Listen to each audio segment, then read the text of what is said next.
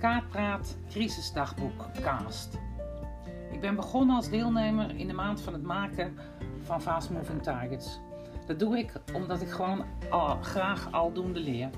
En ik dacht dat ik er ruim de tijd voor zou hebben en de tijd voor zou nemen, maar helaas is me dat tot nu toe niet echt gelukt. Pratende Hoofden podcast hoorde ik Michael Veenstra zeggen in zijn podcast. Nou, dan is dit eerste podcast, uh, deze eerste podcast dus een single hoofd. Deze eerste keer zie ik ook gewoon als een vingeroefening om te leren podcasten. Dat betekent dat ik nog geen technische spullen gebruik en ook nog niet echt podcast, maar meer kletcast. Ik vind mezelf niet beeldig, dus ik hou niet zo van camera's en dat betekent ook dat ik geen wereldberoemde blogger of vlogger zal worden. Ik zit hier dus een beetje audiomatisch in mijn eentje te influencen. Ik ben geen fan van mijn eigen stemgeluid. Je kunt of ik kan heel goed horen waar mijn roots liggen, in het Utrechtse. En ik woon in Drenthe, dus misschien gaat het ooit nog wegvallen of anders klinken. Nou praat ik met twee bakjes koffie op, toch minder plat dan na twee wijntjes, maar dat tezijde. Maar daarom deze eerste proefpodcast. Waarom wil ik podcasten? Ik wil podcasten vanwege het nieuwe project dat Marielle en ik volgende week de wereld inschieten. Spelen met boeken. Nou, ga maar even opzoeken. Spelenmetboeken.nl Het eerste thema, we filmen een boek, was al helemaal klaar. We bedachten dat het mooi zou zijn om het leesvuur van kinderen aan te wakkeren en tegelijkertijd digitale geletterdheid aan de orde te brengen. We, zouden, of we hebben dat gedaan door een aantal projecten uit te schrijven, dat in een boekje samen te vatten, uh, samen met het prentenboek van Dieter en uh, Ingrid Schubert, Maurits Muis en Rembrandt. Marielle is coach op scholen om leraren te ondersteunen met spelen. Dat doet ze al jaren met de speel, uh, speelpleziermethodiek. En die methodiek is ontwikkeld door Margot Wouters en is razend populair bij scholen, vooral in het zuiden. Het lijkt gek, maar we vergeten echt heel snel hoe we moeten spelen.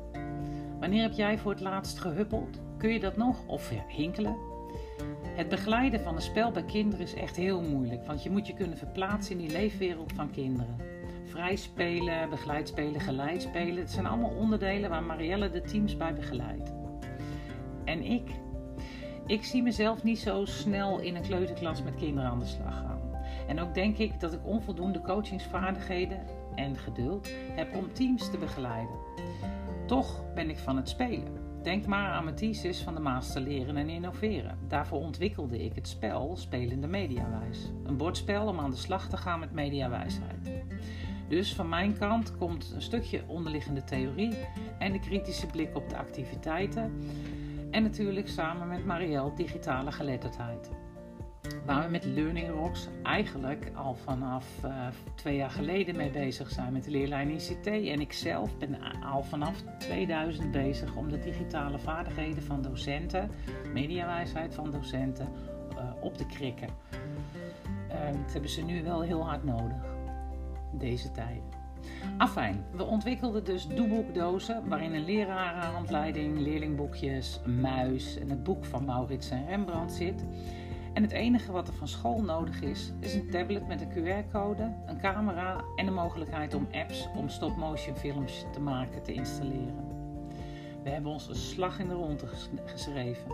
We zijn inmiddels kampioenen in uh, Canva uh, om flyers te maken, de boekopmaak, um, het boek zelf. En we hebben een eindredactieslag laten maken op teksten. En ik zelf ben al weken bezig met de website spelenmetboeken.nl. Een knallen van een website, vind ik zelf. Um, daar heb ik een ongelofelijke steile leercurve voor doorlopen. Ik moest animaties maken, ik moest leren werken met sliders, ik moest een nieuw thema leren kennen. Ik had een nieuwe beelden, Unison. Er moest een webwinkel aan vast en er zijn heel veel teksten en plaatjes op gekke plekken waar ik heel lang moest zoeken waar dan de lorem ipsum stond. Maar we zijn een partij trots. En toen, ja, toen werden we opgesloten. Hier had ik dus nu een tussenmuziekje willen plaatsen, maar dat krijg ik niet voor elkaar. Dus volgende week hoop ik dat dat beter gaat. We hadden al best veel geïnvesteerd uit eigen zak en wilden niet stoppen. Maar de doeboekdozen, die moeten op school staan. Samen met de docent ehm, gaan groepjes leerlingen aan de slag om een stop-motion filmpje te maken. Eh, en de activiteiten die daarbij horen, die worden door de docent uh, geïntroduceerd, begeleid. En uh, ja, het kan aangevuld worden met eigen activiteiten. Maar ja, dat was weg, voetzie, scholen dicht. We zijn dus als een raas aan de slag gegaan met een thuisversie voor leerlingen. En daar hebben we een nieuw boekje voor gemaakt en andere opdrachten in bedacht. We hebben ze klaar. We hebben er een aantal laten drukken. winkel is in orde. We gaan dus live. Maar waar we nou niet zo heel goed in zijn, is onszelf vermarkten. Wij zijn heel slecht in het zelf, onszelf op de markt zetten, onszelf op de borst kloppen, reclame maken. Dat is echt een vak. Ik heb bijna, acht, nee, bijna 9000 volgers op Twitter. En ik heb 2000 mensen in LinkedIn waar ik mee verbonden ben. Ik heb een eigen weblog. En ik heb eigenlijk nog nooit goed stilgestaan bij hoe zet je nou een product in de markt. Staat het in de productschool trouwens, hoe je een product in de markt zet? Dan ga ik eens eventjes naar kijken. Ehm, we hebben trouwens wel hele harde lessen geleerd ook. Ehm, als het gaat over een idee, een plan, een project en een product.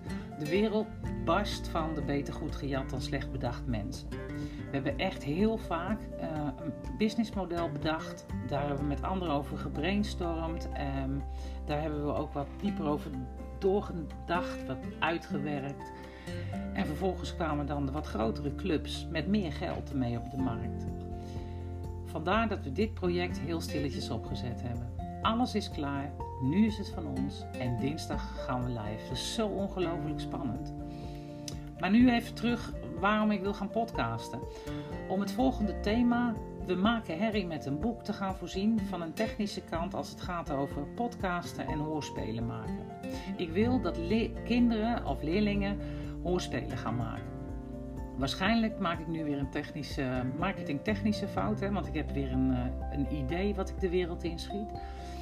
Maar we willen lezen, voorlezen, een eigen verhaal maken en dat verhaal omzetten met audio en het liefst met een eigen gemaakte geluiden hoorspel aan het einde van het project.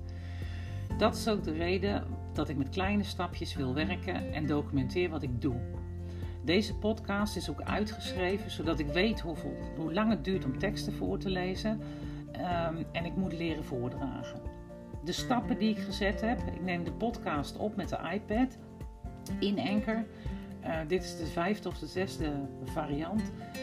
Um, klein beginnen, zei Erwin Blom, maar ja, ik ben dan wel weer dat ik mezelf uitdaag. Week 1 van de maand van het maken zit er dus op. Dit is podcast 1. Volgende week komt de techniek aan de orde. En ik heb een microfoon gekocht en ik heb de spullen in huis. Dus het zal wel weer vloeken en schelden worden op de vrijdagmiddag. Voor nu, hele fijne paasdagen. En uh, lieve mensen, blijf thuis.